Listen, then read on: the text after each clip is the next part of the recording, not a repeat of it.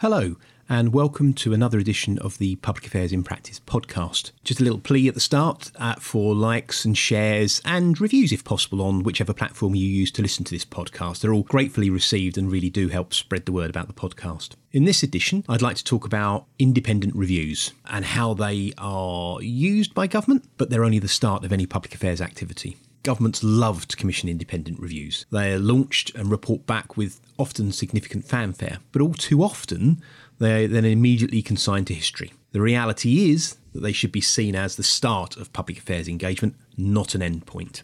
Ministers are instinctively attracted by the idea of getting an outsider to look at a particularly difficult policy area. By going beyond the usual machinery of government, ministers can bring in new thinking. The advisor, the one leading the independent review, can feel unconstrained. They can challenge and think the unthinkable. But what makes them attractive can also make the results unpalatable. Ministers may think that they want radical ideas, but when the results are revealed, they are simply too hot to handle. The radical feels too radical. That can make them too far removed from what voters will accept or what the government could possibly get through Parliament. The results could, if accepted, open them up to criticism, or too much political ammunition is given to opponents, maybe from their own side as well. Some reports are independent so that governments can show that they are tackling those difficult issues. The Dilnot report on social care arguably remains the preeminent study of the costs and potential solution in the social care sector. It dealt with an issue that governments had long put in the too difficult pile, but it still remains unimplemented governments always have plausible deniability when it comes to the outcome of an independent review. They can thank the author and then move on swiftly if they don't like the answers that they've received. And history is littered with welcomed but subsequently abandoned independent reviews. Recently, we've had the publication of a food strategy, which failed to include significant recommendations of an independent review that preceded it. The author of the review suggested that only half of the recommendations, roughly, have been included by the government in that final food strategy.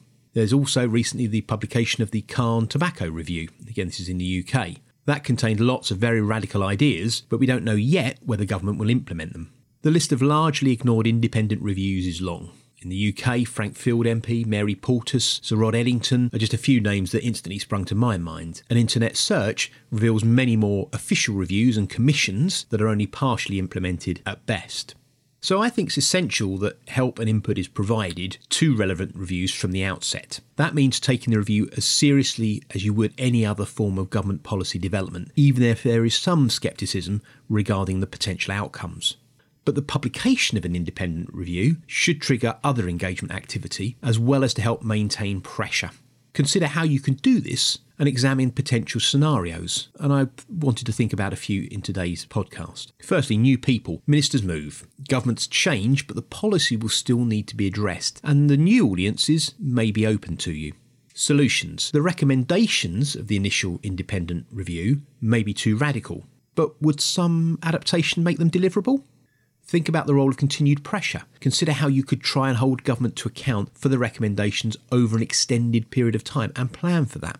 The role of experts. Consider the possibility of continuing to work with the chair, the person leading the independent review, potentially if they're not too disillusioned or worn out by this point. Some may be vocal in calling out the government for their perceived failures and might be happy to continue to do so, maybe alongside you. Consider the internal pressure points. Is there dissent within the government that could offer some hope for the future, for the recommendations being implemented? And then returns. Where are the opportunities? Where are the options for bringing the recommendations back at a later date? So the process of the review is important, as is the publication of the recommendations.